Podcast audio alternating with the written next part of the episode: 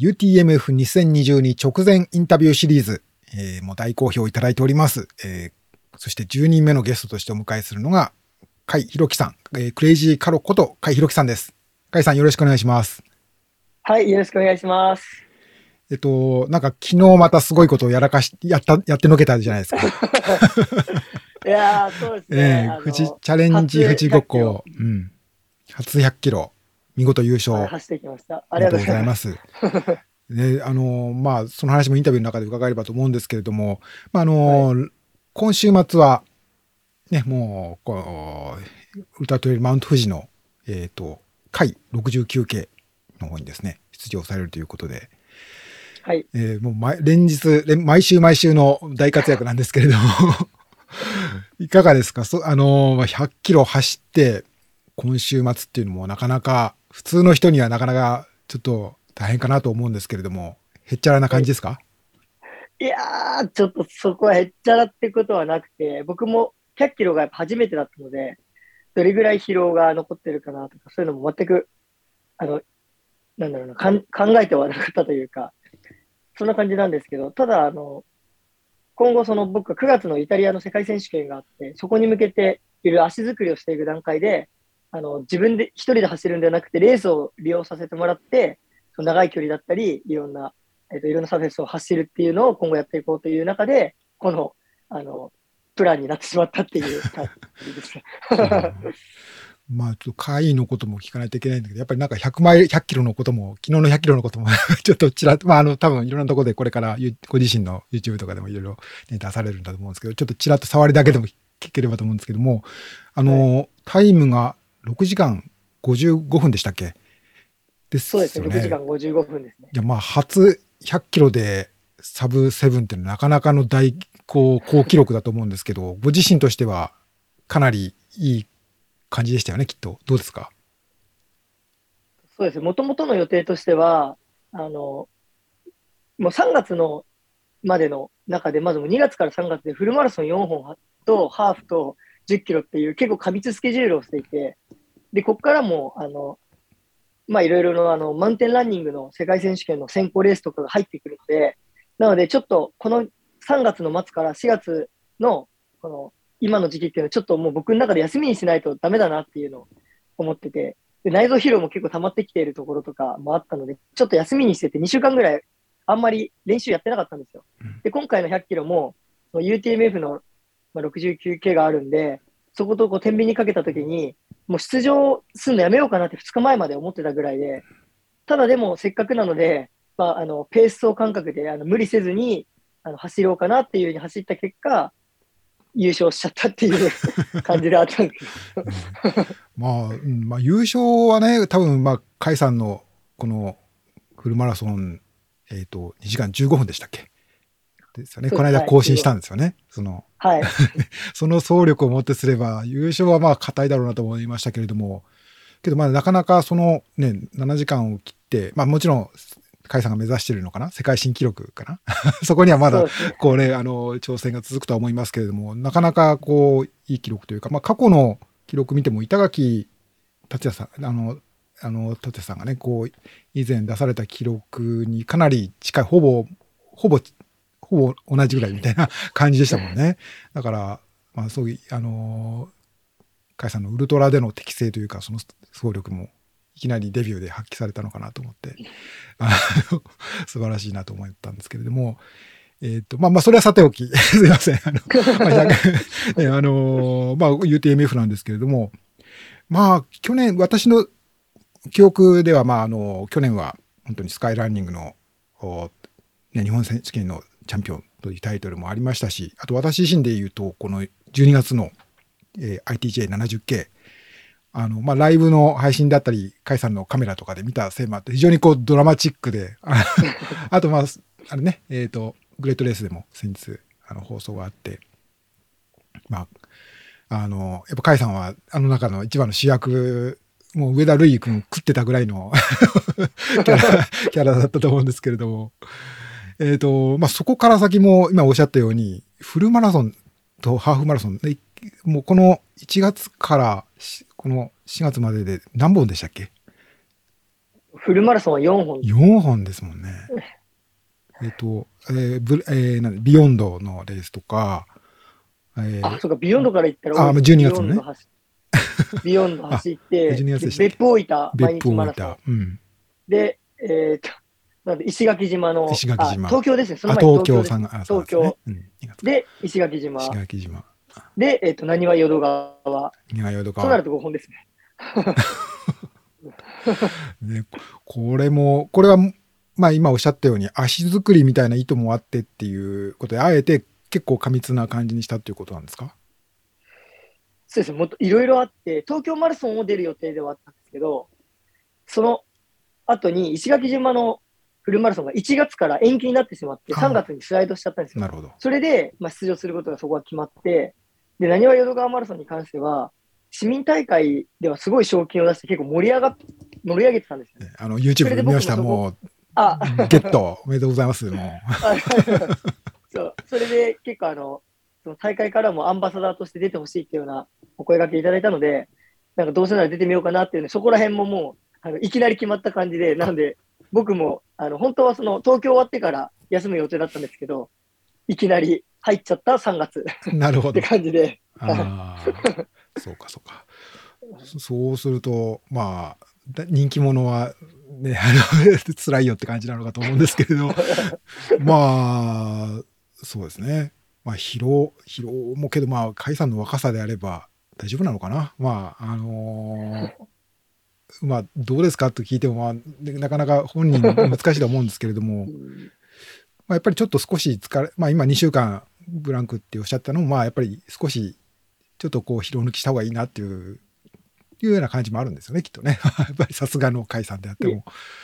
そうですね、やっぱうり長い距離を連続で走ってると、練習が積めなくなってくるんですよね。うん。で、やっぱ試合であ一回合わせちゃうと、やっぱそこで結構こう、闘争心も出しちゃうんで、うん。やっぱそういうので気疲れもしちゃったりとかして、うん。で、それが結構連続で続いてたんで、そうなってきたと、9月のイタリア、せっかく世界が決まってるのに、そこで、そこに行くまでにもう、うんだなんかこう落ちちゃうんじゃないかなと思って、うんそれでもう、あえて休むっていうのをうん入れて、入れ入れましたね。あと、うん今後やっぱ長いスパンでちゃんと競技をずっとあの走っていくためには、休むところでしっかり休んでおかないと、短命の選手になってしまうんで、確かに。そこはちょっと僕はもう意識してやんなやんなきゃいけないかなっていうふうには思ってるんですけど。そうそう、僕も、あの、しあの、老婆しながら、そこが、あのぜひ、あの、な長生きというか、長生きじゃない、長命の選手になっていただきたいなというふうに。はいうんまあ、こう、あれですよ、きっとまあ、僕はあんま詳しくないけれども、一旦、こう、オフと、こう、ピークと、こう、そういうのを作った方が、やっぱり練習の効果としては、きっと上がりますよね、多分。そうですね。うんはい。うんなるほど。まあそういう 中でちょっと伺うわけなんですけれど、まあちょっとまた、あの、昨日、そういう意味ではガツンとやった後の、まあ今週末なんですけど、まあやっぱり、まあちょっと、あれですよね、まあ少し今回は楽しみながらっていう要素もあっていいんじゃないかなと思うんですけど、今週末の回69系、どんな風なこう気持ちで臨みたいなと思ってらっしゃるか聞かせていただけますか？はい、そうですね。まあ、楽しむっていうのはいつもしてることなので、そこは変わらず、うん。はい、走ろうとは思うんですけど、あの、まずな、今回その 69K の名前、名前うん、海なんですよ。ではいはい。僕、あの、本名、海弘樹なんで、そうですよね。しあの、初代海のチャンピオンが海弘樹だって、ちょっと面白いかなっていうネタ要素もあって、それでちょっと出てみたいなっていうふうに思ったんですけど、うんただ、まあ、あの、まあそうですね、連戦っていうこともあるんで、まあとりあえずここからもうほぼ走らないで、疲労をもう取ることだけに徹して、で、本番も ITJ みたいになんかもうガンガン飛ばすっていうよりは、まあちゃんと周りを、の状況を見て、前半は周りと合わせていって、後半ビルドアップして気持ちよく上げて、で、一番をかっさらうっていうのが一番僕のベストな今回走りかなって思ってます。なるほど。じゃあ、もう先行逃げ切りというよりは、こう少し、なんか、他の選手との絡みも見られたりするのかな？わかりませんけど、そうですね。まあそういう展開になるんですかね。うん。はい。うん。うんまあ、あのね、こう、そういうわけで、まあ、私も楽しみに、こう、今週末、解散のレース、私もライブ配信ちょっとお手伝い予定があるので、まあ、画面上からも甲斐さんの姿を応援できるのかなと思って楽しみにしてるんですけれども、はい。まあ、先ほどもおっしゃったように、今シーズンは9月の、えートレえースカイランニングの世界選手権イタリアです。イタ9月でしたっけね？そうですよね。はい。今おっしゃったのはね、それがやっぱり大きなこうターゲットということになりますよね、きっと。そうですね。一応その世界っていう舞台うん。をやっぱ経験して、今後のためにも一度その世界選手権、そういう世界の舞台をやっぱ経験していくっていうのは僕にとってはかなり重要なので、うんまあ、コース的には、まあ、正直言うと僕がはちゃんと走れるようなコースではないんですけど、そういうのを経験することが今後につながると思うので、今出せるあの一番最高のパフォーマンスを持っていけるように調整はしていきたいなと。あその走れるようなコースね、やっぱり山のコースは、やっぱりちょっと少し、あの まあ、ほほ他の代表の選手とかと比べると、ちょっとこう、もうちょっと改善の余地あるというふうに、ご自身では考えてらっしゃるという、そういう意味なんですかね。そうですね、うん。僕もそうですけど、まあ、周りの選手、他の同じレベルのとあの日本のトップの、まあ、スカイランニングだったり、トレイルランナーの方は、まあ、もうみんな言うんですけど、もう下りは絶望的っていう感じ。言われてて。本当にもあ、さんの走りを見て、あ、僕のそういう意味？走りが。ああ、そうです、はい。ことですか？うんなんで、本当に下りが全然走れないんで、うん。なんでその9月のイタリアまでも、もう僕、あの、毎月3本ぐらいレースを入れてて、あの、山のレース。それなぜかっていうと、まあ練習でももちろんいろんなところ行くとは思うんですけど、試合で、こう、タイムとかに追われながらある程度こう下っていくっていう練習をしていかないといけないなと思って。て、うん。で一番僕はそこが、の伸びしろというか、そこがかちょっとでも改善すれば、タイムは全然もっと縮まると思うんで、一番苦手なところにこうメスを入れるために、この4月、まあ、UTMF の今回の69も含めて、まあ、この8月ぐらいまでにも山のレースをどんどん入れて、連戦していく予定です、今のところは。なるほど、うんそういうことなんですね。確かにおっしゃるように、まあやっぱり下りは、あの、ね、上りが速いのも大事なことですけど、やっぱ下りが速くないと、やっぱり、ああいうスカイランニングみたいな、こう、割とみ距離短いですね、差が縮まらないっていう話は、あの、まあ、セオリーとしては 一般論としてありますもんね。うんうん。じゃあ、回、回 69K も、えーね、最後の下山からの下りとか、かなり激下りだという、あの噂を聞きますし、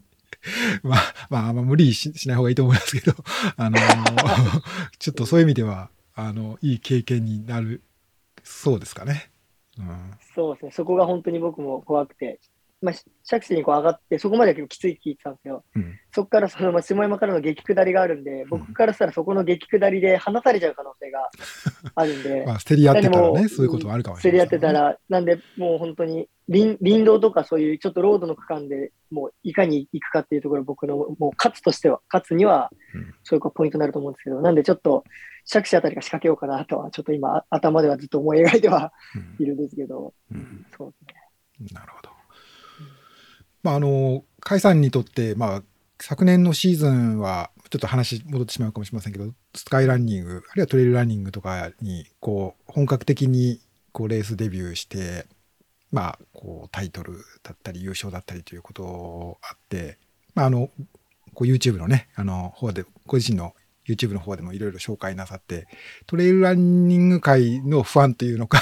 まあ、そその方面のしごファンだったり、こう、ランナー仲間だったりっていう方も増えてきたかなと思いますけども、ご自身でもやっぱこう、こうトレイルランニングを通じて自分の、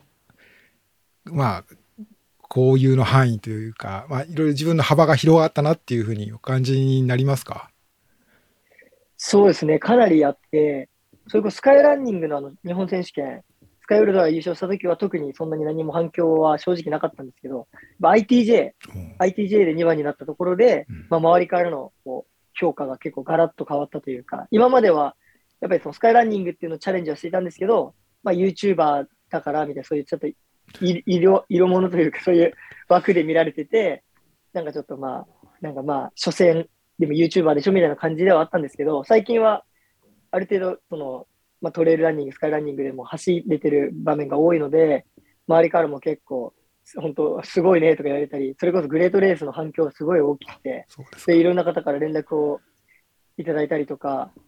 またその YouTube の動画、あの僕が上げてる ITJ の動画も結構良くて、いろんなそのトレイルとか山の山岳レースとかからも、結構お仕事とか、うん。なんかそういう撮影の依頼とかも結構来たりして、仕事の幅も広がって っていうのがあって、すごい去年はいろんな意味でもう僕はすごいいい一年になりましたね。そうですか。素晴らしい。こうトレイルランニング、スカイランニングとの出会いが、ね、あ出会いというか、そこを通じていいことがあったということであれば、もうあの、はい素晴らしいことですよね。ぜひなんか後に続く、ね、あのいろんな、こう、せあの、興味あるこう選手というか陸上でね、頑張ってる選手とかにとってもいい、なんか、おお お手本というか、ね、あの、こうお話になるのかなと思います。うん、素晴らしいそうですね。はいうん山のこの楽しさとかそういう素晴らしさっていうのを、もっとそのマラソンをやってる、ランナー人口は結構多いと思うんですけど、山にこう入るって少ないと思うので、うんそういうのを踏まえて僕がこう、まあ一応今発信できるものがあるので、発信してもっと広めていけたらいいなっていうのは思ってます。まあ、あのというわけで、まあ、今週末、ね、えーえっと、じ何日だったかな。えーっと、そうですね、今週末の、はいえー回 69K は土曜日ですね、土曜日23日かですね。あごめんなさい、間違えたことですね。土曜日のおはい11時、土曜日の11時スタートですね。はい。はい楽しみにしてください。まあ、海、海弘樹さんが海 69K、まさに名前の由来も同じな海なわけですからね。同じ、まさにもう海あの、クレイジーカロさんのためにあるレースと言っても過言ではないのかもしれません。まあ、そういう最高の舞台ということにして、テンション上げて高く、ね、いいレースしていただければと思います。応援してます。はいます頑張ってください。はい。ありがとうございます。というわけで、UTMF2022 直前インタビューシリーズ、ゲストは甲斐弘樹さんでした。ありがとうございました。はい、ありがとうございました。